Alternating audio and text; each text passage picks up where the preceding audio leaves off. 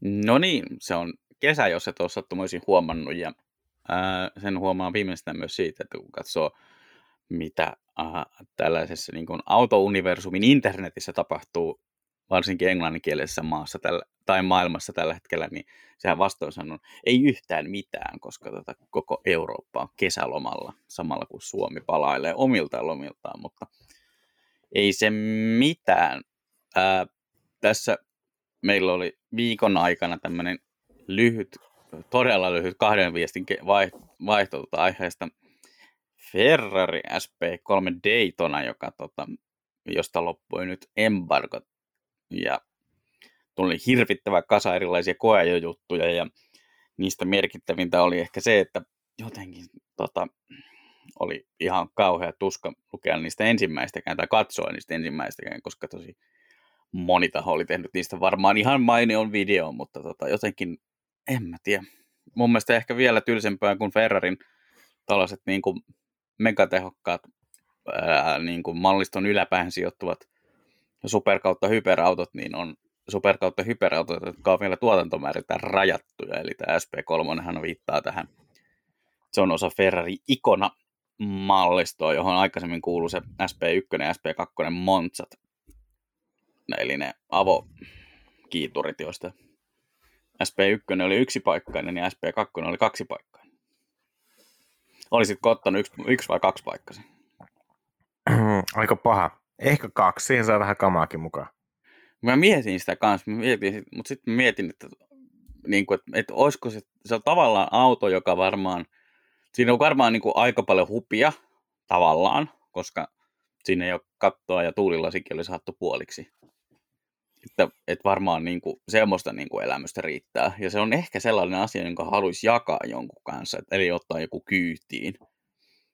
Mutta toisaalta, eikö nyt sitten saman tien, jos on kerran mahdollisuus, niin pitäisi ottaa vaan se yksipaikkainen? Koska yksipaikkaiset autot on kuitenkin aika harvinaisia, varsinkaan niin kuin, sanotaanko katupuolella. Formuloissa ehkä vähän useammin.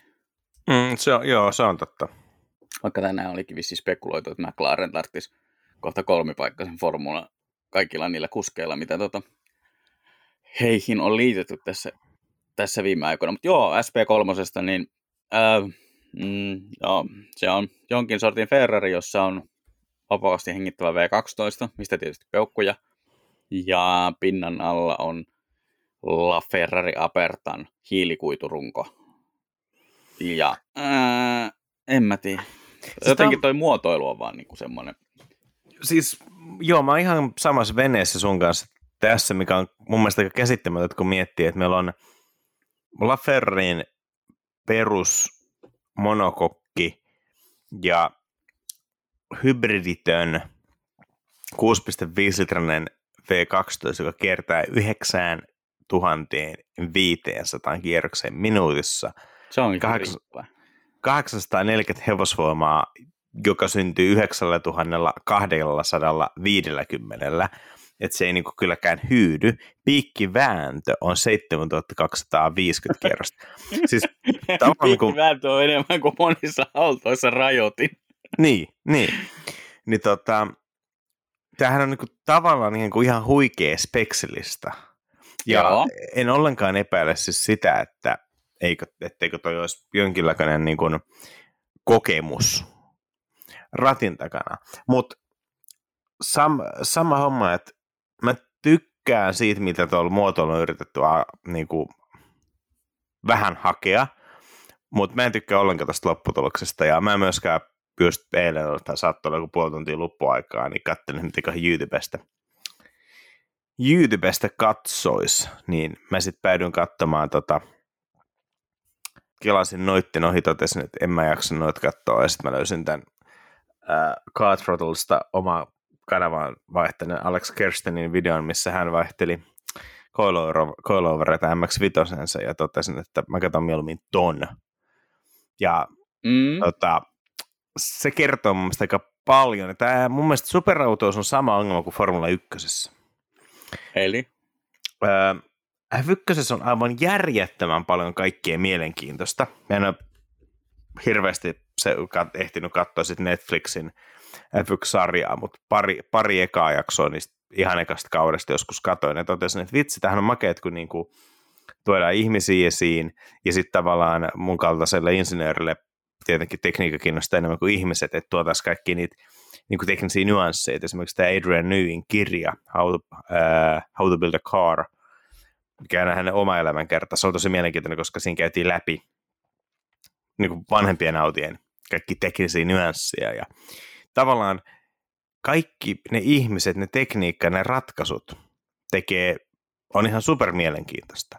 Mutta sitten se laji katsottuna telkkarista, no nyt on jotain kisoja ollut aika hyviä, mutta jos nyt katsotaan mm. viimeisen viiden vuoden keskiarvoa, niin hohojaa. Tavallaan ei, ei ole mun juttu, koska telkkari ei tavallaan, se ei välitä riittävän paljon, että se, että se mun mielenkiinto heräisi, vaikka tietenkin se itse kisa on se pääjuttu, mutta tavallaan mä tarvitsin niin paljon sitä nyanssia sinne taustalle, että mä jaksasin kiinnostua siitä itse kilpailusta. Siis tämä on vaan siis mun oma suhtautuminen mm-hmm. fykkösiin, eikä, eikä tällä kertaa en väitä olevani oikeassa.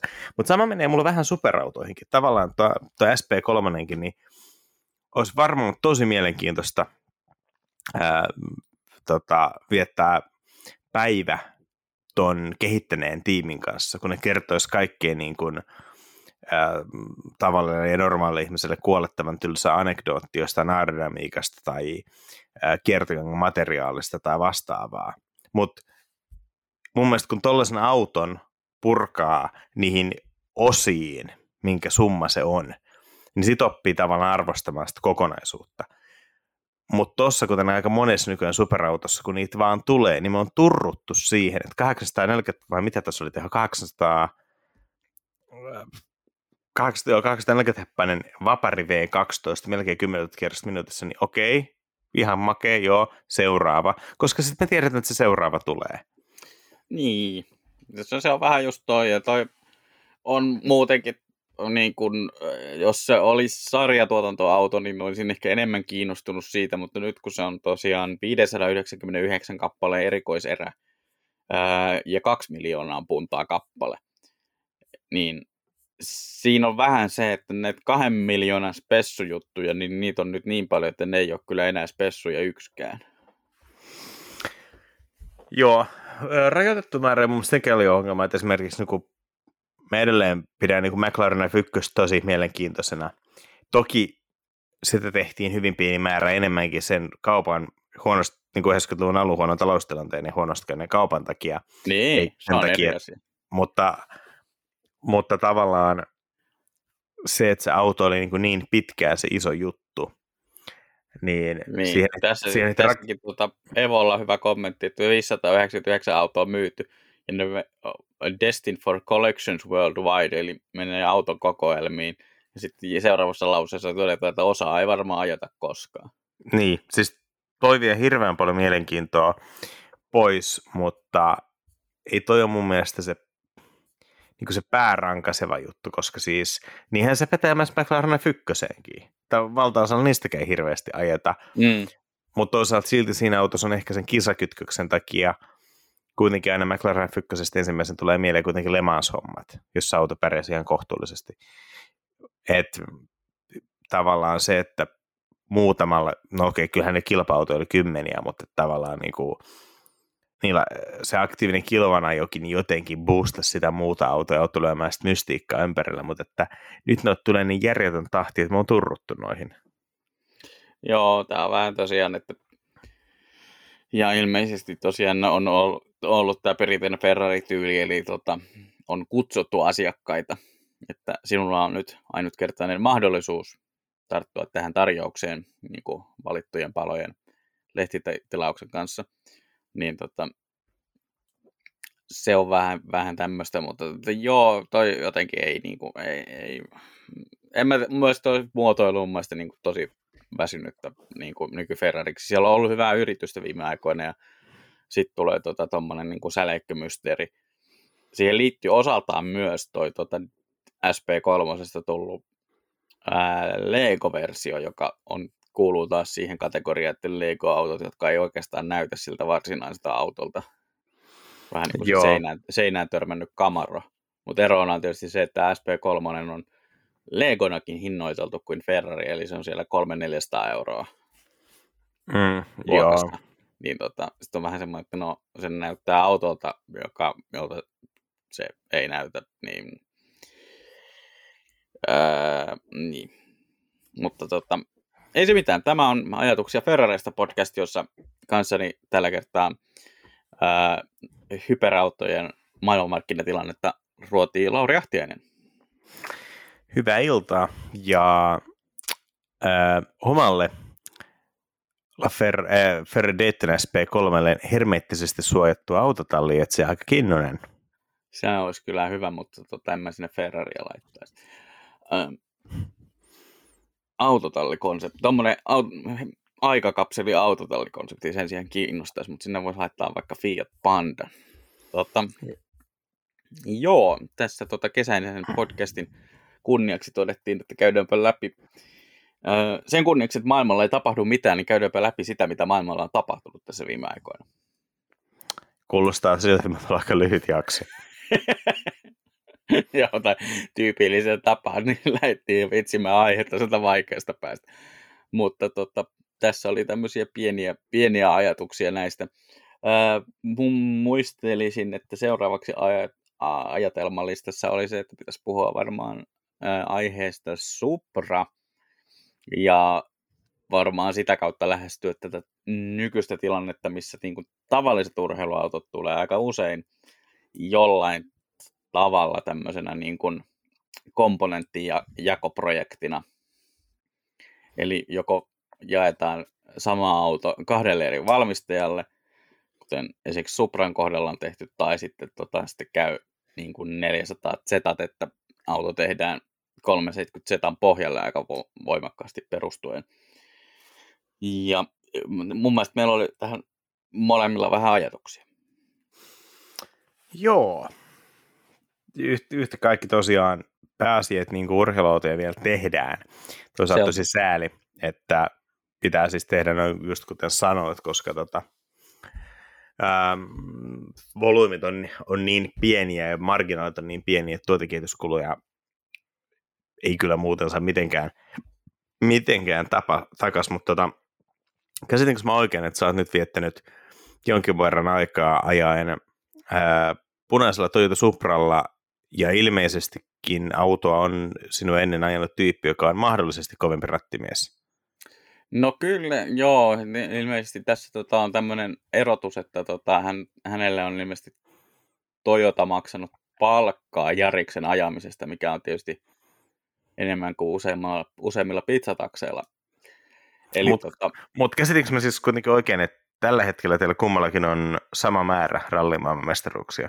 Ää, joo, toistaiseksi, mutta toinen meistä on korjaamassa sitä tilannetta Jyväskylässä ja toinen meistä on nauhoittamassa tätä podcastia, niin siitä voi miettiä jonkun verran, mutta tota, joo, ky- ää, kyseessä on muun muassa lehtikuvissakin esiintynyt punainen Supra, jossa tota, jonka liitetään kuljettaja Kalle Rovanperä jonkun verran, ja tota, ilmeisesti, ilmeisesti ollut hänellä niin sanottuna työsuhde käyttiksenä tässä aikaisemmassa historiassa. Ja tota, öö, joo, se on ihan, ihan mainion oloinen auto, auto kyllä, että tota, kyllähän B M W:n ystävänä niin löydän sieltä hyvin paljon ergonomisia asioita, jotka on nimenomaan kotoisin enemmän niin kuin bayerilaisesta ajattelumaailmasta, mutta tota, sitten taas verrattuna Z neljään, jota ajoin valehtelematta kolmesataa metriä ja se riitti, niin, niin onhan toi Supra kuitenkin aika miellyttävämpi paketti. Että tota, ää, mun mielestä mielenkiintoista, miten samoista komponenteista tai samoista komponenttilaareista on tavallaan voitu rakentaa kaksi tosi erilaista autoa tai tietyllä tavalla, ratkaisevalla tavalla erilaista autoa. Joo, mä oon täsmälleen samaa mieltä ja toi on sikäli mun mielestä niin kuin, mä oon hämmästellyt, kun tosiaan ää, autojen ilmestyttyä niin aika moni puhuu, että ne on niin kuin samat autot. Ää, varmaan rauta pääosin siis on, mutta tunnelma on mun mielestä täysin eri, koska tota, Supra-ratissa mä oon aina viihtynyt. Se ei ole täydellinen auto, mutta niin kuin, siinä on niin paljon hyvää, että ne muutamat moitteet antaa anteeksi. Ja Z neljästä mä kaunisti sanottuna vihasin. Se oli aivan hirveä laite. Joo, että tota, Se ei, ei, ei kyllä se Z neljä ei jotenkin inspiroinut yhtään. Se oli muistaakseni vielä kans tuolla samalla, samalla tota kolmelitraisella kutoskoneella. Niin, että oli siinä mielessä ihan suora vertaus, niin en, en kans niin kuin lämmennyt. Jotenkin tuntui, se oli vähän semmoinen auto, ettei koskaan tiennyt, miten se reagoi tarkasti ottaen siihen inputtiin, että tota, onko se millaisella tuulella niin kuin erilaisten poljinten suhteen, niin se oli aavistuksen haaste, mutta tota, toi Supra on siinä mielessä paljon tasapainoisempi mun mielestä, että jopa niin kuin ajotiloja on, on muistaakseni oikein peräti kaksi, eli normaali ja Sport Individual, jonka voi sitten halutessaan muovata, mutta tota, se on ihan riittävä määrä siihen ja niissä on eroa, mutta ei mitenkään älyttömästi. Niin. Joo, siis mun mielestä tavallaan niin tuo jännä yhdistelmä sikäli, että Z neljä ja Supra jakaa tavallaan molempien niin kuin huonoimmat puolet on yhteneväisiä. Että tavallaan ne on, mitä mä sanoisin, ää, kummastakaan ei sikäli tulisi hyvä ralliauto, että vähän tuntemattomalla tiellä ää, tulee raja, minkä yläpuolella ei halua niin kuin enää nostaa vauhtia, koska ei ole ihan varma, mitä se auto tekee. Mm. Ää, Supranoista mä oon ajanut radalla, ja radalla se on tavallaan, ää, se ei ole rata-auto, se on, on se pehmeä ja kallistelee, mutta tavallaan se vaatii vähän tilaa, mutta tavallaan se, se toimii ihan hyvin, jos se irtoo, niin sen pystyy pitämään ja voi vetää luisussa ja näin, mutta tavallaan jos on niinku oikein kapeat paikat ja silleen, että virheisiin yhtään on varaa, niin Suprankikkaa on vähän varuillaan, sitten puuttuu ohjauksesta se viimeinen kommunikointi, ja se on vähän äkäinen. Mutta se oh- ohjaus ja sitten etenkin tämä äkäisyys korostui siinä Bemarissa tosi paljon. Eli tavallaan, just niitä sanoit, että ää, musta sä joskus aikanaan kuvaat, että kaikki hallintalaitteet toimii niin älyttömän hektisesti, että mm. et se, se auto tuntuu niin kuin tavallaan tosi rauhattomalta. Ja kun sen yhdistää siihen, että sit puuttuu se, se että nelosesta puuttuu mun mielestä paljon enemmänkin tuntoa kuin vielä Suprasta, niin se hätäisyys ja sitten se tietty tunnonpuute, niin se saa sen auton tuntua tosi arvaamattomalta. Sitten todennäköisesti kuitenkin, jos sitä alkaa niin kuin paiskoon, se varmaan käyttäytyy hyvin samalla tavalla kuin Supra, ja varmaan itse asiassa on limitillä säyseämpi, minkä, se, minkä niin kuin vaikutelman se antaa, mutta sitä en ole radalla ajanut, ja kadulla sen kanssa ajo kyllä aika rauhassa. Mm.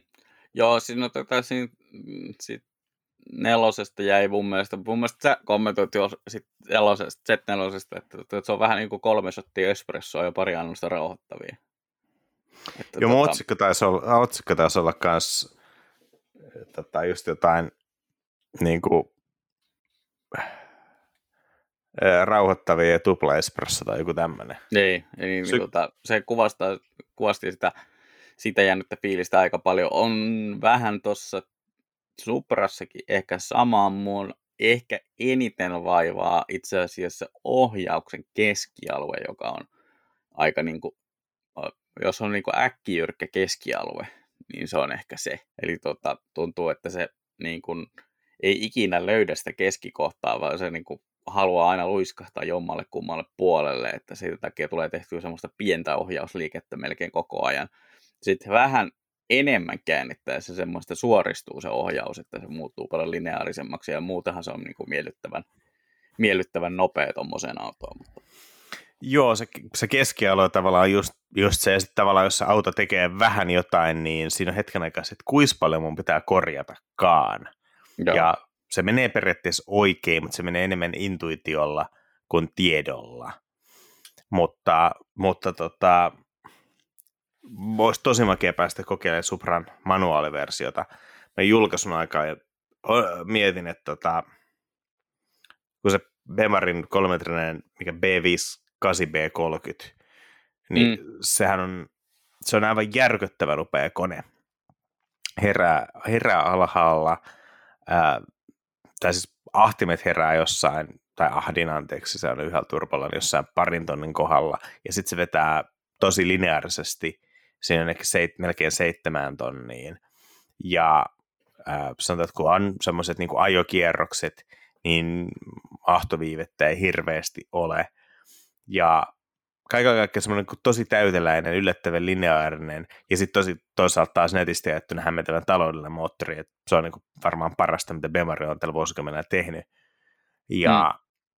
mä en ole niin kuin semmoinen, mä en ole sitä mieltä, että kaikki autot pitäisi olla manuaaleja, koska on, on moottoreita, mitkä oikeasti toimii paremmin automaatin kanssa, etenkin nykyään, kun on vähän niin kuin lagisia kaasuja ja vähän sellaisia, just jossain pikkuturboissa tavallaan kaasupolkimen karttakin on vähän mitä on, että alku ei mitään, sitten hirveän äkäisesti tulee se pienturbo mukaan, hetken mennään hyvin ja sitten ei ole enää oikeastaan, se tukehtuu omaan mahdottomuuteensa ja näin, niin semmoinen manuaalilla niin ei kiitti, että paremmin hyvä vaihteisto, joka niin kuin maskaa sen koneen huonouden, mutta sitten tällainen niin kuin perinteisellä arvolla tosi hyvin toimiva, toimiva moottori, niin kyllä sen parina makea manuaali on hieno, koska se tavallaan altistaa paljon enemmän sille koko koneen luonteelle. Ja tajuu, että se on tosi makea moottori, eikä, tosi, eikä hyvä moottori ja tosi hieno vaihteisto. Ja se varmaan tekisi tuohon vielä syvyyttä, etenkin Suomessa, koska tuo perussuprakin on Suomen nopeusrajoituksella aika hätänä laite. No joo. Kyllähän Tässä... saa, saa tarkkaan valikoida tilanteen, jos meinaa päästä edes niin kuin yhden vaihteen kelaamaan loppuun asti. Jep, mutta sitten manuaalilla voisi tehdä sitä, että sä voisit jättää ihan hyvin nelosella vaikka ja sanotaan, että kierrokset siihen pariin tonniin kaasupohjaan ja sitten tavallaan elää sen alueen yli, missä eka lähtee kone vetämään ja sitten herää turbo ja sitten se vääntö niin kuin kasvaa semmoisen aaltona. Tai kaikkea vastaavaa. Tavallaan voithan se automaatillakin leikkiä niitä pykälillä, mutta siinä automaattia ajaa paljon passiivisemmin kuin manuaalia. Mm. Ja sitten tavallaan, kun se kone on niin järjettömän laajalla toiminta-alueella, niin ää, jos ei huvita leikkiä, niin se on oikeastaan aika sama, minkä vaihteen sä laitat, niin kyllä se selviää siitä. Se on ihan totta. Ja toinen, mikä oli mielenkiintoista kuulla, oli se, että, että asiasta on pidetty vähemmän meteliä, oli siis se, että siinä manuaaliversion yhteydessä tuli ilmeisesti jonkunlainen niin kuin, ö, päivityspaketti koko Supraan, että oli vissiin vaihdettu puslaa ja muuta alustakomponenttia, ja se oli ilmeisesti terävöittänyt sitä niin kuin sopivalla tavalla sitä ajettavuutta, että, että tota, ö, se ainakin niin kuin muutaman kollegan kuvauksista niin kuulosti ihan hyvältä, hyviltä muutoksilta, mutta tota, ne oli ilmeisesti ollut asioita, jotka tuli ilmi vasta, kun tota, oli, oli mennyt kyselemään, että onko tässä muutettu, muutettu muutakin kuin vaihteista. Ei muista, että silloin kun se auto tuli, niin tota, muistaakseni Euroopassa ja Jenkeissä oli eri alustakonfi. Joo. Ja ää, Jenkit aika paljon niin kuin dissasi sitä, vissiin vähän just epämääräisen kaikkea tällaista, ja Eurokonfi ei ollut lähellekään niin, niin paha. Se oli enemmän siis G T A-auto kyllä, kyllä mutta niin kuin mun mielestä oli niin kuin alustan tämmöisen suhteen ok, että jos se ohjaus olisi ollut vähän semmoinen niin kuin kommunikoivampi keskialueella, niin kaikki ok. Mutta tota, miten paljon ajassa se Toyotan lippulaivaa sua häiritsee se, että kaikki mihin sä kosket, mitä sä haistat, mitä sä aistit jollain muulla kuin näköaistilla, ja näköaistillakin aika moni asia on B M W:n katalogista. Se on mielenkiintoinen kysymys oikeastaan, koska tota, siinä on vähän sitä, että se vähän riippuu siitä suhtautumisesta, että jos sä oot niin kuin lähestynyt sitä autoa nimenomaan sillä niin kuin mentaliteetillä, että se on Toyotan lippulaiva, joten sillä pitäisi olla jonkinlainen niin kuin löydettävissä oleva sukulaisuussuhde kyseiseen niin kuin muihin Toyotan malleihin, niin niitähän saa etsiä aika tiukkaan sieltä, että sieltä ei niin kuin oikeastaan löydy kyllä.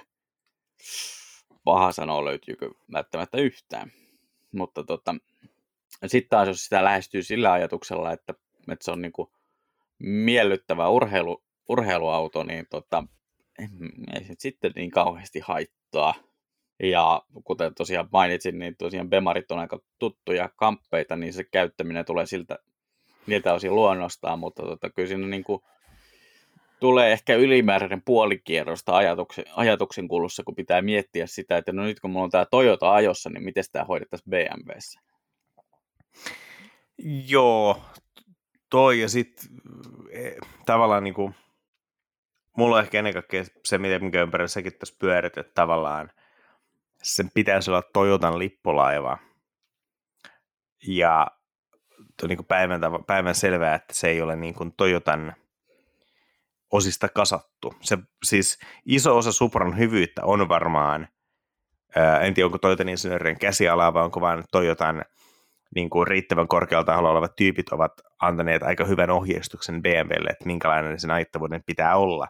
Mm. Mä ollenkaan epäilen, etteikö B M W:llä olisi hyvin päteviä kavereita tekemään sitä hienosäätöä. Todennäköisesti bemarit on, okei, okay, nyt ei liikaa pidä kritisoida bemaria, koska siis monet niin kuin viime aikojen bemarit on ollut itse asiassa ajattavuuden puolella tosi, tosi jees, mutta kaksituhattakymmenluvun alku, niin kuin F-sukupolvemalle oli aika, mm. aika murheellinen. Ei se varmaan johtunut siitä, että niiden, ää, niitä olisi yhtäkkiä hävinnyt jengi, joka osaa tehdä hyviä, vaan jostain syystä firman politiikka, että minkälainen, mikä on se B M W-ajattavuuden D N A, niin se meni täysin rikki. Mutta että jos Toyota sanoo, että me halutaan tämmöinen auto käyttäytyy tälle, että se on Toyotamainen D N A, niin varmaan B M W on päteviä kavereita, jotka sen tekee. Että tavallaan Suprassa on niinku konsepti, on Toyotan, ja todennäköisesti tavallaan niin kuin se ö, tunnelman tuova hienosäätö on tavallaan Toyotan speksaamaa, mm. mutta sitten joka ikinen komponentti on B M W:n. Niin se on vähän kyllä semmoinen tavallaan, niin kuin, että, että, että mutta jos Toyota olisi tehnyt sen itse, niin ö, ulkokuori olisi varmaan se sama, koska siinä ei ole tehty kompromisseja, sisätilat olisi eri, ja moottori olisi eri. Niin. Ja ohjaus olisi ehkä parempi, koska todennäköisesti Z neljä ohjaus on käsittääkseni periytyy kuitenkin sen verran kaukaa B M W:n katalogista, että se on vielä niin kuin tätä huonoa aikakautta, koska nyky kolmossarjan ja nelossarjan kutoskoneiden mallien ohjaus on muistaakseni vielä niin kuin jatkoa F kolmekymmentä kolmossarjasta, ja kun neloskoneisissa on taas tämä uudempi ohjaus, mutta siis myös kolmesataaneljäkymmentä ja neljäsataaneljäkymmentä, eli kutoskoneisessa, niin kyllä se lopputulos on parempi kuin F kolmekymmentä-sarjassa. Mm. Mutta anyway, tota, Toyota tuskin olisi pystynyt tekemään yhtä hienoa moottoria, ei välttämättä yhtä hyvää hienosaitoja vaihteiston kanssa, vaikka he olisi sama vaihteiston Z F:ltä tilannut, tuskin olisivat, koska mm. Toyota nyt harvemmin Z F:llä soittelee. Sisätilojen suhteen Toyota olisi varmaan voinut tehdä paljon niin kuin japanilaisemman tunnelman sinne kyllä. Tämä ei ole nyt niin kuin plussaa tai miinusta, tämä on vaan niin kuin enemmän omanlaisensa. Mm. Mutta sitten taas haluaisit se niin kuin autoon Toyotan infotainmentin, jotta se tuntuisi enemmän Toyotalta vai sen B M W:n iDriven, joka esimerkiksi oikeasti toimii? Se on ihan, ihan hyvä pointti, että tuossa tota, on, niinku, on tosi, tosi erikoinen tilanne, koska on monelta osin, mittaristahan on, on Suprassa omanlainen, omanlaisensa, mutta tota ne bemarin tavallaan näyttöruutujen, näyttöruutusegmentit on sijoitettu sinne niin kuin eri tavalla väl- väleihin. Ja sitten mun mielestä ohjauspyörä on hyvä esimerkki siitä, että sekin on ilmeisesti niin kuin kuitenkin hyvin Toyotamainen versio bemarin ratista, eli keski, niin kuin noissa tota, vasemmassa ja oikeassa puolessa olevat napit on, on niin kuin ihan suoraan mistä tahansa bemarista, mutta sitten taas niin kuin se ratin profiili on, on niin kuin ehkä mun mielestä enemmän Toyotamaisempi, koska on aika paksut puolat ja sitten taas on kuitenkin tosi ohut kehä, kun B M W on taas viime, ajo- viime aikoina suosinut vähän överipaksuja kehiä. Joo, siis pien detsku, mutta tekee muuten iso ero. Joo, että tota, se, on, se on mun mielestä ihan mainio, mainio ero siinä, mitä on miettinyt. Että tota, ei mua, siis mun mielestä niin kuin kokonaisuutena ja nimenomaan autona, urheiluautona, niin, niin tosi mainio paketti. Ja olen ehdottomasti sitä mieltä, niin kuin, että jos vaihtoehtona on se, että tota, ää, kirjanpitäjät pudistaa päätään syvästi, koska tota, niin kuin Akio Toyodan palaverissa, koska tota, ei kannata kerta kaikkiaan tehdä omaa urheiluautoa tyhjästä, eikä varsinkaan ruveta tota, soittele firman moottoriosastolle, että hei, tota, mitkä fiilikset kolme J Z:stä, että pitäisikö tehdä? Mm. Että, että olisi, olisi kutos, suoralle kutoskoneelle tarvetta, niin, niin tota, se on, ne on niinku sellaisia summia, että eihän ne niinku kannata.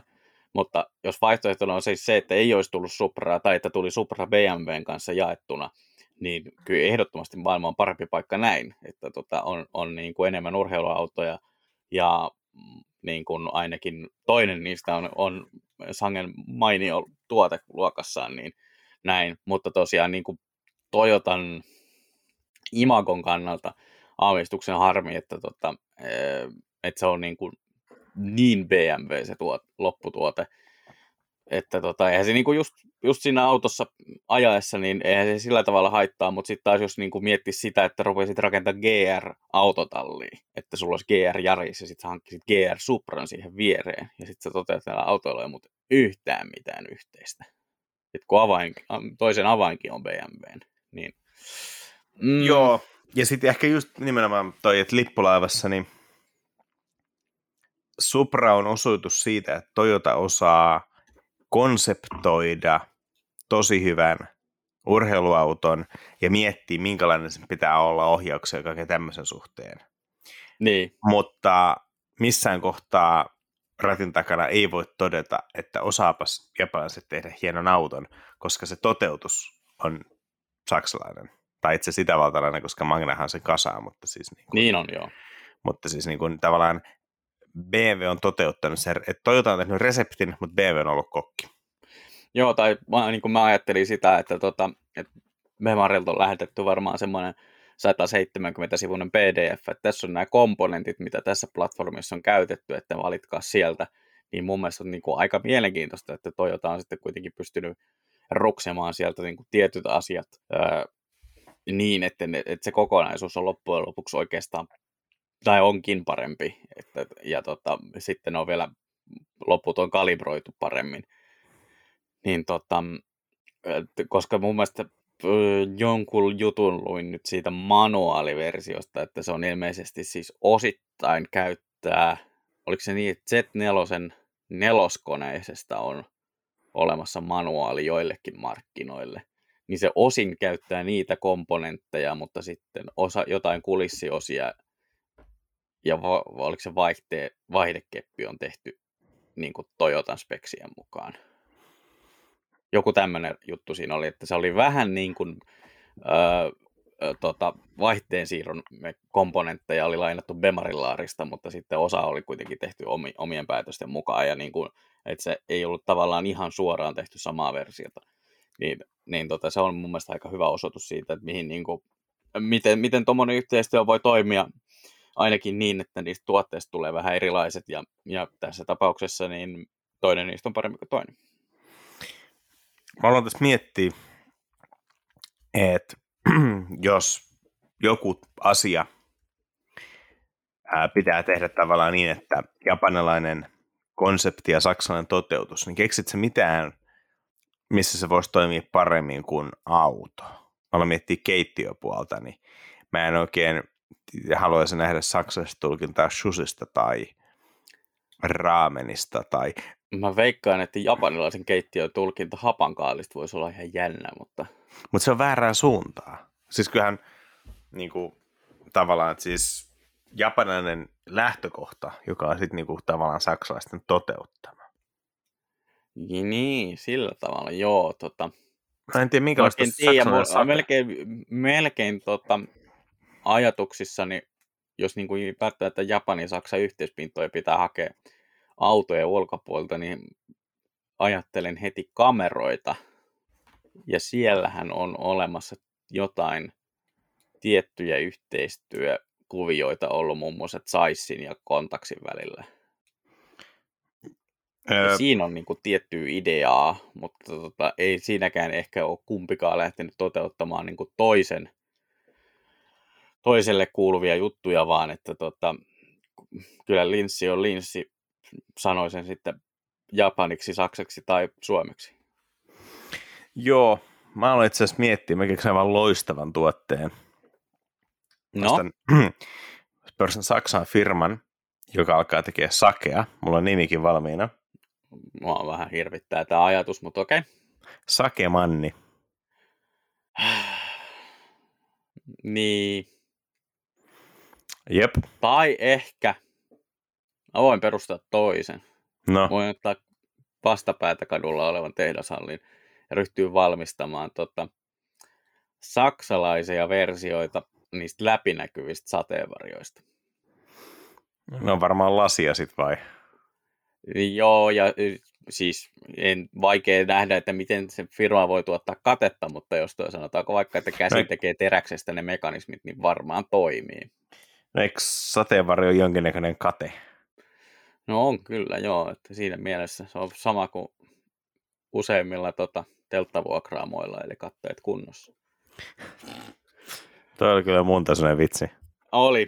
Tätä siis teettää, kun on sun seurassa, mutta tota, ää, tästä alkuperäisestä, jos niinku kelataan aasi pois sillalta, niin aiheesta, niin tota, tähän on ollut muutamia muitakin näitä projekteja tosiaan viime aikoina.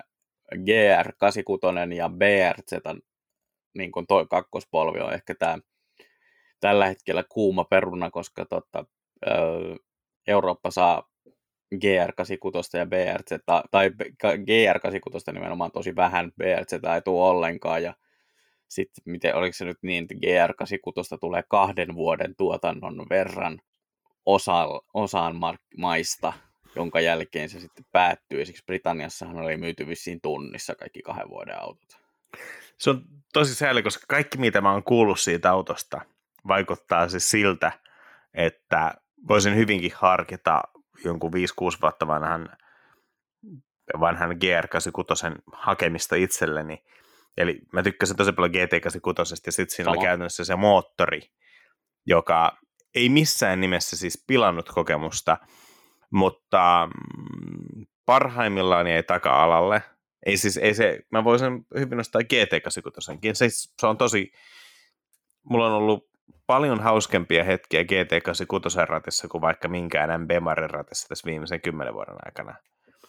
Ja... Joo, että se on paljon niin kuin saavutettavampaa se niin kuin nopeus, nopeus ja hauskanpito, että tuota, ei välttämättä tarvitse olla heti ensimmäiseksi rikkomassa tuota, tieliikennelakia sitä varten, että on pelkästään hauskaa, vaan tuota, se on niin kuin tosi, tosi mainio. Mun mielestä G T kahdeksankymmentäkuusi varmaan ainut huono puoli olisi se, että kaikki kysyisi koko ajan, että turbo milloin. Siis mun mielestä se olisi pitänyt tehdä, koska tota, mä oon aivan varma, että se olisi tehnyt tosi hyvää sille autolle sekä imagollisesti että ajokokemuksena. Mm. Mighty Car Modsillahan oli tämä projekti, missä ne ensin koitti modata sen vääntökuopan pois sieltä. Kun siinähän on neljätuhannen kierroksen kulmilla se vääntö vähän dippaa, niin ne koitti sitä tota, modata pois imusarjalla ja tähän ne muuta teki siihen. Vaihtoiko ne nokkaa tai jotakin. Ja, tota, ja sitten softasi sen. Ja ne sai sen osittain häivytettyä, mutta eihän se vielä päättynyt. Kyllähän se, sitten se projekti meni siihen, että, että sitten edelleen kysyttiin, että turbo milloin, ja sitten, tota, sitten pojat asenteli sen siinä aikansa kuluksi ja totesi, että tämähän on muuta aika räävittömän hauska kampe. Näin, niin tota, että tota, se, mä luulen, että G T kahdeksankymmentäkuusi turbo on vähän sama kuin Fiat Pandan neliveto, että jos ei sitä ole, niin kaikki kysyy. Niin, tavallaan siis on sääli, koska siis mä en usko, että se auto tavallaan paranisi ahtamalla, mutta jos mulla olisi semmoinen, niin hyvin vakavasti varmaan, no siis niinhän mulla kävi M X viisi kanssa, että tietyn aikaa ajelin vaparina ja nyt siinä on viisikymmentä tonnia ollut turboja, en vieläkään sano, että se välttämättä parani siitä, mutta kyllä sit omalla tavallaan tosi hauska tuli. Kyllä mä sanoisin, että tota, on, se, on se ollut, tota, mitä kyydissä on istunut, niin on ollut, ö, ollut tota, paljon hauskemmat kyydit sen, sen jälkeen, kun tota, pistit sinne hyrskyttimen. Mutta tota, ää, toi, toi on niinku hyvä kommentti tuosta, niin G T kahdeksankymmentäkuusi on just käytettynä, niin se on just siitä niinku vaikea ajatus, että kun miettii, että siellä pitäisi sitten heti ruveta tekemään jotain, no eihän sitä kukaan pakota, ja olihan se tosi hauska ilmankin, mutta tota, mut näin. Et siinä mielessä G R kahdeksankymmentäkuusi olisi ollut tosi hauska kokeilla, kokeilla tuota euroversiona, että onko se niinku pikkusen iskutilavuuden kasvattaminen ja näin, niin tota, öö, fiksannut sen. Jason Camisala oli muistaakseni ihan loistava analyysi siitä, että miksi, miksi niinku se on numeroitakin parempi muutos, se G R kahdeksankymmentäkuusi. Joo. Niin tota, että hän, hän niinku nimenomaan näytti niinku sitä ää, vääntökäyrästä laski siis pinta-alaa ja tehopainosuhdetta, niin tota, se, siihen nähden niin ne oli erinomaiset muutokset. Oliko se tehovään, tai siis paino vääntösuhde. Mutta joka tapauksessa niin tota, oli kuitenkin tosi, tosi hyvin per, hyvät perustelut sille, että oli erinomaiset muutokset ja, ja ainakin Yhdysvalloista niin koa jo jutut ollut tosi hyviä.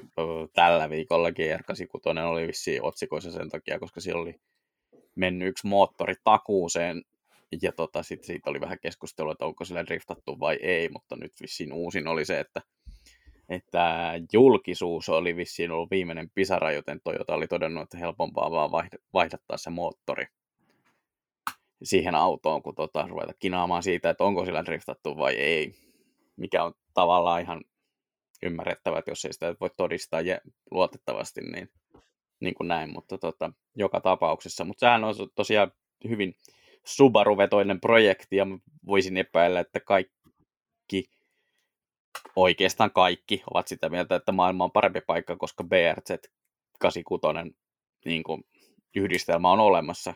Että siihen nähden niin näkisin, että, että tota, siinä on taas yksi projekti, mikä puolustaa sitä, että jaetaan kustannuksia yhteistyökumppanin kanssa.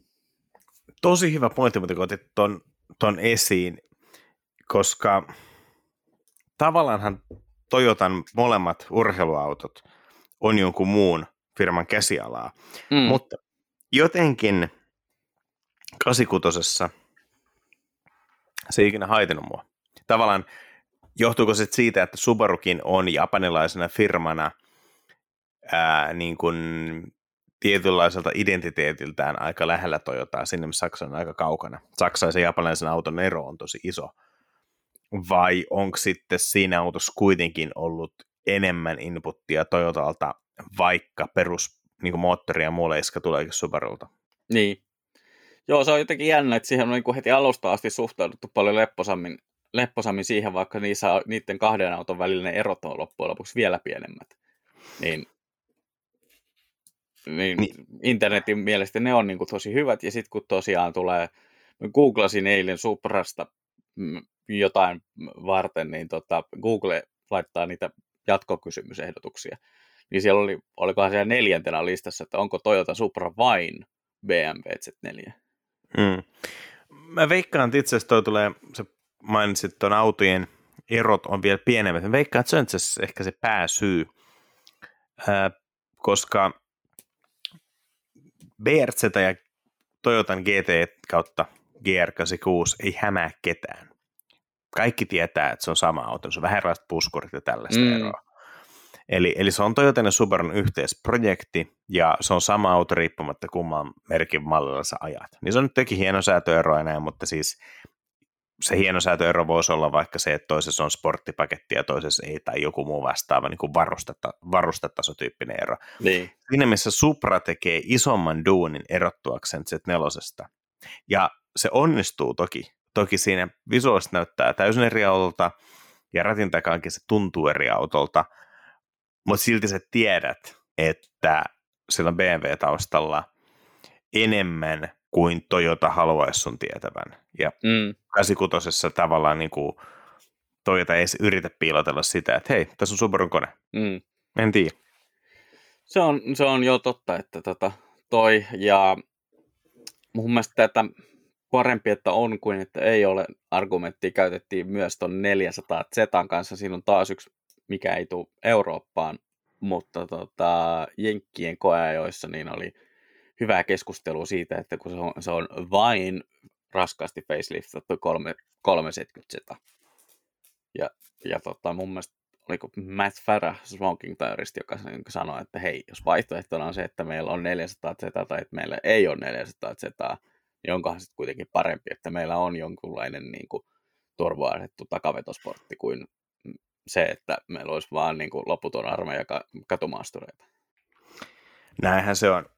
Hei, itse asiassa tota, nämä kolme aihetta me piti käsitellä, mutta onko sulla jotain muuta, että sä haluat puhua vielä tota, tästä teemasta, vai siirrytäänkö juuri saamani uuteen tietoon? Tämä on tosin varmaan vanhaa tietoa, mutta mun mielestä Juhu, mä haluaisin kuulla sun... Tota... Jos mä saan sanoa tähän vielä jatkona tästä G R-aiheesta, että kyllähän se, niin kuin mitä tilanne ehdottomasti kaipaa, on se, että G R Corolla Eurooppaan. Että ymmärrän, että Jenkeille se on Corolla koska he eivät saa Jarista. Mutta onhan se kohtuutonta, että niin kun, äh, G R-mallistossa tapahtuu kaikkea jännää ja sitten keksitään ihan ihmeperusteluita, että ei voi tuoda kolmatta autoa ja G R kahdeksankymmentäkuusi on Euroopassa vaan hetken aikaa ja manuaali ei tule kuin sinne tänne, niin haistakaapa homeet tässä kohtaa, jos ei se Corolla kohtaa ala tulemaan sieltä. Niin. Ve, veikkaan, että Aki on tulkki. Olet tänne, että Aki ei ole vielä oppinut suomea. Vähän yskähti tässä kohtaa, kun hän mietti, miten hän kääntää tämän kommentin mahdollisimman niin, korrektisti. Mikähän on tunkki japaniksi? Pitää ehkä opetella. Tota noin, niin, sulla, oli, sulla oli sähkö menneisyydestä. Joo, mä haluaisin kuulla sun mielipiteeni tota, aiheesta, että Nissan Leafin tuotanto ilmeisesti loppuu ensi vuonna. Mitä, mitä mieltä saat tästä? Ja mikä on sinun ja Nissan Leafin suhde? No tuota, mulle ja Leafillä on loppujen lopuksi ehkä keskiarvoa parempi suhde, koska tuota, edustamani yhtiöhän on pyörittänyt sellaista ykkössukupolven Leafia käyttötestiautona ja en ole onneksi joutunut törmäilemään kyseisen auton kanssa mihinkään arkiliikkumisen tilanteisiin, joten se tuota, kauniisti sanottuna hiukan rajoittunut toimintamatka näinä päivinä ei ole muodostunut omaksi ongelmaksi, ja koska tota, yleensä kaikki matkat on niin pitkiä, ettei kukaan ryhdy sitä vaatimaan, mutta äm, sitten ykkösliiffin, ykkösliiffin kohdalta tulee mieleen hauska Gran Turismo-tyyppinä ajokoe Goodwoodin Ää, moottoriradan yhteydessä, koska tota, Nissan oli järjestänyt sinne semmoisen rastin, missä oli ihan lainehtivan märkä rata, ja sitten ja sit Leafin takarenkaiksi oli laitettu sellaiset muovikotelot. Eli se oli periaatteessa tämä vanha tarjotin käsijarrutemppu. Eli se oli siinä märällä radalla niin aivan uskomattoman liukas yhdistelmä. Se oli siis ihan pitelemätön. Oikea jääkään ei ole niin liukasta. niin, tota, mutta tota, siinä oli ideana siis se, että, että heti kun kääntyi pujottelemaan sitä rataa, niin se perähän jatkaa, jatkaa niin kuin ikuisuuteen johonkin suuntaan. Mutta sillä keulalla pystyy nykäiseen sen suoraksi, koska se pitää normaalisti. Ja vitsinä ajatuksena oli se, että koska se sähkömoottori reagoi aika terävästi kaasupyyntöihin, niin se on itse asiassa yllättävän helppoa kiskasta se perä suoraksi. Ja tota... Näin, niin muistaakseni se oli tota ihan, ihan hauska semmoinen tosielämän Gran Turismo-koe. Kakkosliiffissä taas oli sitten vähän ristiriitaisempaa, kun Nissan oli päättänyt järjestää tota, ää, ton, ton koeajon tuolla Kanarialla ja kaikkien lennätyksen jälkeen niin pestivät meidät ekohotelliin, jossa tota, ekoa oli se, että lämmintä vettä ei tullut kuin viisitoista minuuttia ja siis tota, yhteensä, koska siinä asuttiin kahden hengen asunnoissa, niin, niin, niin kuin näin, niin tota, ja se viisitoista minuuttia taisi olla itse asiassa koko hotellin kesken, muistelin. Mua aiheutti tiettyä ää, ärinää, ja tota, näin, ja sitten käytiin siellä pyörimässä ja ihmettelemässä, ja olisi ollut tarkoitus hyödyntää regeneraatiota paluumatkalla, koska tultiin tulivuorelta takaisin alas, ja, ja tota, teiden ritareina, niin näin, mutta tota, se meni vähän niin kuin ohi. Itse teknisestä puolesta jäi mieleen tämä kysymys, jonka joku esitti, että otas nyt, kumpi Leafissä on? Ratin etäisyyssäätö vai korkeussäätö? No, oli siinä kumpi väärä. tahansa. Oli siinä kumpi, niin se on aina väärä sillä hetkellä. Oli siinä kumpi tahansa, niin, tota, ää, niin siihen ei tullut siihen kakkospolveen sitä toistakaan säätöä. Ja sitten me kysyttiin siitä, että miksei ole paremmat ratinsäädöt. Insinööri huokas, japanilainen insinööri huokas. Sanoi, että kun olisi pitänyt tehdä uusi reikä tulipeltiin. Siellä oli ilmeisesti ollut ihan valtava kiinnostuksen taso firman sisälläkin siinä kohtaa. Niin tota, se mun mielestä kuvastaa Nissan Leafia oikein hyvin. Mutta tota, mikä on sun mielestä Leafin merkitys automaailmaan? Siis sehän oli kaksituhattayksitoista muun muassa vuoden auto Euroopassa ja kiistämättä yksi sähköauto pioneeri. Sitä se kyllä oli. Että oli itse asiassa tosi mielenkiintoista lukea toi David Zuhigin kirja, missä tota, hän kertoo Zoein kehittämisestä. Ja tota, Äh, siinä oli ajatuksena siis se, että, että Renault Nissan Allianssissa niin oli Carlos Ghosnin niin kuin valtava painostus lähteä, lähteä niin kuin sähköistämään niin sitä koko allianssia ja aika aikaisessa vaiheessa. Ja sitten heille kävi sillä tavalla, että kun Zoeita ryhdyttiin kehittämään, kehittämään niin tota, he oli noin vuoden, ehkä vähän reilun, niin Leafiä perässä. Ja he sanoivat, että ei ollut semmoista niin kuin suoraa yhtenäistä, että ne autot olisi kehitetty kerralla. Eli ei, ei, ei käynyt tätä, mitä niin kuin puhuttiin äsken noista urheiluautoista, vaan tota, siinä kävi sitten niin, että, että siellä niin kuin, hän oli siinä Zoe-projektissa muistaakseni pääinsinöörin asemassa, niin hän soitteli tälle Leafin pääinsinöörille. Ja sanoi, että se oli kullanarvoista sikäli, että, tota, että vaikka heillä oli pikkusen eri, eri ratkaisuja ja toisaalta sitten oli kuitenkin yhteistä hankintatoimintaa muun muassa komponenttien suhteen ja niin poispäin, niin tota, tämä pääinsinööri osasi kertoa, että, että kolmen kuukauden päästä tule, törmäätte sellaiseen valintaan, että ja niin kuin tämän tyyppisiä. Niin kuin hän osasi kertoa, niin kuin, että mitä teille tulee tapahtumaan. Ja tota, he osasi, niin kuin, hän, hän sanoi myös, miten Leafin kohdalla oli ratkaistu asiat. Ja sitten tota, hän, sit, hän niin kuin osasi ilmeisesti antaa jo arvionsa, että oliko ratkaisu oikea vai väärä. Tai tämmöisiä, että ei välttämättä kansi tehdä niin kuin me tehtiin tai, tai niin kuin näin. Mutta tota, hän kehui sitä hirvittävän paljon sitä projektia. Että, tota, siinä mielessä, että sieltä oli tullut tämmöistä niin kuin kristallipallotyyppistä aseapua. Mä lähinnä mietin niin kuin Leafin kohdalla sitä, että ää, se varmaan teki aika paljon hyvää sähköauton yleistämisellä, mutta mä veikkaan, että se teki aika paljon pahaa. Siis Leaf sekä niin kuin iMiiv ja nämä kaikki tämmöiset oh, alkupäänlaitteet, koska tota, jotenkin niin kuin jengi muistaa hämmentävän hyvin alkupään sähköautojen kommellukset, niin kuin toimintamatkat, kaikki tämmöiset, että ei pääse pitkälle ja lataa pitkään ja näin. Ja ne on niin kuin jäänyt ehkä jotenkin vanhemmalla kansalla mieleen.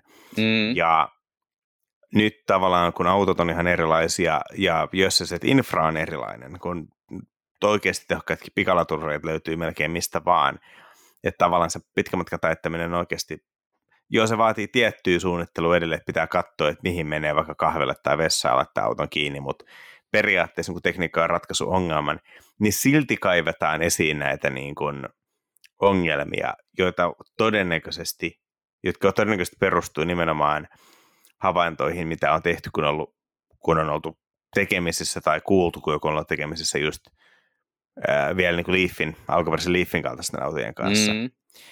Joo, sikäli tavallaan se, alkuperäinen Leafihan on kuitenkin ihan äh, superlatiivi ajoneuvo verrattuna justiin iMieviin. Ja joo, mutta siis kyllä alkuperäisenkin, alkuperäinen Leafi on paljon iMiiviä parempi toki, mutta siis alkuperäinen Leafi on silti aikamoinen reppana autona. Et sen takia mun mielestä toi European Car of the Yearissa on niinku, tavallaan historia muistaa vähän rumasti sen, että Leaf tuli valituksi vuonna, vuonna tota kaksituhatta, ää, kaksituhattayksitoista ja sitten taas milloin toi Tesla Model, Model S kaksituhattaneljätoista tuli toi, kolmanneksi, kun toiseksi tuli B M W i kolme ja voiton otti Peugeot kolmesataakahdeksan. Ja tavallaan, mm. äm, jos miettii, että Leafi periaatteessa tämän tulkinnan takia Leaf katsotaan niin kuin merkittävämmäksi tekijäksi sähköautoissa. Ja sitten miettii, että vaikka tota, Liemi Tesla hehkuttamatta, niin Leaf toi monen tietoisuuteen sähköautojen huonot puolet kehittymättömässä infrassa. Tesla taas toi monille sen näkökulman, että minkälainen sähköauto voi olla sitten, kun on vähän kehittyneempi ja akku on isompi ja Tesla-latausverkoston kautta oli aika helppo monen kokea, että hei, tällaista tulee joskus olemaan sitten, kun näitä latureita on enemmän. Niin se on tavallaan ennen, että ne tuli parin vuoden sisällä ja ne oli aivan älyttömät ääripäät. Ja mun mielestä tavallaan niin kuin me oltaisiin tarvittu se Tesla enemmän muovaamaan ihmisten näkemyksiä. Ja sitten kun, sit, kun ihmisillä on myyty se, että sähköauto voi toimia, se voi olla nopea, sillä voi ajaa pitkää matkaa, sen jälkeen, kun olisi tullut vasta Leafi silleen, että hei moi, vähän halvempi sähköauto täällä, en ole niin kovin hyvä, mutta täällä on ihan superhalpaa ajaa lyhyttä työmatkaa. Jos ajat pitkää matkaa, niin säästä josta Tesla. Se on, joo, ihan totta, että totta se öö, oli varmaan osittain sitä, että koska Tesla tuli uudelta valmistajalta ja sitten taas Nissan on kuitenkin ollut aika luotettava nimi, niin tota, sitten kiinnitettiin enemmän huomiota siihen tota, Leafin öö, niin kuin heikkouksiin monessa suhteessa, mutta tota, se oli kyllä öö, mielenkiintoinen kampe, mun mielestä yksi erikoisimpia asioita, mitä ei ole myöskään muutettu niin kuin ykkös- ja kakkosliifin välillä, niin oli toi tota, istuimet, koska ne on edelleen ihan karmaisevat ne tota, liifin lättänäpenkit. Joo, siis istuimet sekä ajoasento. No joo, ja sitten sit me huomattiin tota, muun kollegan kanssa tällä Leaf kakkosen ajo, ajoreissulla, että meillä oli molemmilla käytössä ö, polaroidut, tai polarisoidut, miten se haluaa sanoa, niin aurinkolasit, niin niin tota, sen näyttö oli vastaavasti polarisoitu samoin vastakkaiseen suuntaan, joo, yhdeksänkymmentä asteella, niin lopputulos oli se, että kuskin paikalta ei nähnyt infotainmenttia. Joo, tuossa ehkä näkee tavallaan, että autossa on... Mutta jännästi apukuljettajan puolelta, eli oikealta puolelta autoa näki, niin tuli vähän mieleen, että onkohan tätä kenties mahdollisesti suunniteltu niin kuin oikealla ajaminen mielessä vai tota, onko meillä nyt vaan ihan satumaisen huono tuuri, että molempia aurinkolasit on vielä samoin päin verrattuna tähän näyttöön. Et totta kaihan niissä on niin kuin eroja, että sen takia osa tuulillasi näytöistä toimii, osalla tuu aurinkolaseen niin, niin poispäin. Mutta... Mä vähän veikkaan, että mä tota, hetken niin kuin Zovissa oli siinäkin osittain. Mä aloin, eikö mä aloin miettiä, että miten toi asia meni Zovissa, että onko tässä näitä niinku asioita, että tulet huomaamaan tämän kolmen kuukauden päästä, niin onkohan täällä ollut yksi vinkki, että kato se näyttöjen polarisaatio ennen kuin tilaat valmistajalta kymmenen vuoden ennen kuin tuotin. Tilaat niitä miljoonan. Joo. Se voi olla kyllä, tuota, se on välillä ihan uskomatonta detskupeliä noitten kanssa, ja tuota, Tsuhink on ollut hirvittävän kaunis. kaunis niin kuin sanainen avatessaan jotain näitä käänteitä öö, niin kuin ylipäätään, mitä niin kuin auton kehittämiseen tai komponenttien päivittämiseen tai niin kuin näin, millaiset, millaiset ruletit tai rulienssit siinä voi olla, niin tota, varsinkin tuommoisessa, miten se nyt kauniisti sanoisi, Nissanin ja Renaultin kaltaisessa ympäristössä, missä molemmissa ollaan tykästytty siihen, että konsernin myötä tulee myös aika paljon paperitöitä. Joo. Mutta sanotaan, että ainakin se, kenen duuni olisi ollut pyöritellä ne paperit läpi, että sen tulipelti olisi voitu tehdä yksi reikä, ja sitä kautta ohjauspyörän voisi säätää niin kuin ihmiselle sopivaan kohtaan, niin hän olisi kyllä... No, sekin olisi auttanut paljon, tai olisi voinut tehdä ihmisen tai niin kuin elintarvikekäyttöön soveltuva istuin. Jep. Toi, tota, tiesitkö, että Leaf on akronyymi? Tiesin, mutta vitsi, kun en muista mistä. Leading environmentally friendly affordable. Ai vitsi, niinhän se muuten olikaan. Uh, family Mut... car, koska tuota, tuossa, tuossahan on niin kuin aivan liikaa sanoja suhteessa siihen, että siitä tulee Leaf. Mutta tuota, se, joo, se friendlyllä ei vissi ollutkaan F, mutta leading environmentally affo, friendly affordable family car. Eli uh, joo, no joka tapauksessa backron, backronymiksihän toi on luokiteltu, eli keksitty jälkeenpäin, mutta siitä johtuu siis se, että koska se teknisesti ottaen on akronyymi, niin se pitäisi tuota kirjoittaa aina isolla kokonaan, mutta tuota, kenellä on aikaa. Tämä on vähän jännä sikäli, että niinku B M W kirjoitetaan aina isolla, mutta Fiat tai Seat ei kirjoiteta. Joo, joo, se on ihan totta, että tota, tai sitten, ja sitten on vielä näitä niinku tyyliteltyjä juttuja, niin Kia pitäisi kai nykyisin kirjoittaa isolla, mutta öö, jotenkin, niin jotenkin jää se shifti painamatta. Toinen hauska juttuhan on se, että tiesitkö, että Alfa Romeosta myös Alfa on akronyymi. Ahaa. Joo, Anonima Lombarda Fabrica Automobili. Eli leading environmentally friendly affordable family car varmaankin. öö, ei, ei. Ei, samat kirjaimet. Mutta tota, mä yritän katsoa, että mikä, mistä toi Romeo tuli mukaan. Me pitäisi katsoa se Alfa Romeokin. Ah, joo, siis perusteena oli siis Ugo Stella ja Nicola Romeo, eli Romeo varmaan toi nimen. Ja sitten tosiaan tämä Alfa. Joo. Tota, niin joo, alkuperäinen nimi oli siis tämä Alfa. Ja mm-hmm. sitten tota, tämä Nicola Romeo tuli mukaan, jonka jälkeen tästä tuli Alfa Romeo. Sehän on Et, tietysti ihan järkevä lisäys, mutta onko tämä Stella, niin tätä kuuluisaa Stellantiksen perhettä? Ei, ei. Mutta mieti, miten hieno kirjoitus tulisi, kun se olisi Alfa isolla ja sitten Romeo normaalisti. Joo, no kyllä joskus, joskus vaatii tuota kauniisti sanottuna pikkusen vääntämistä. Ilmeisesti tuota, mun mielestä huomattavaa on se, että esimerkiksi Nissan Leafin kohdalla niin edes Wikipedia ei ole jaksanut kirjoittaa Leafia isolla. Siinä vaan mainitaan, että se on tyylite- tyylitelty usein näin. Mitäs Kia mutta, Ceed? Mutta sillä on, on myös... Val... Niin.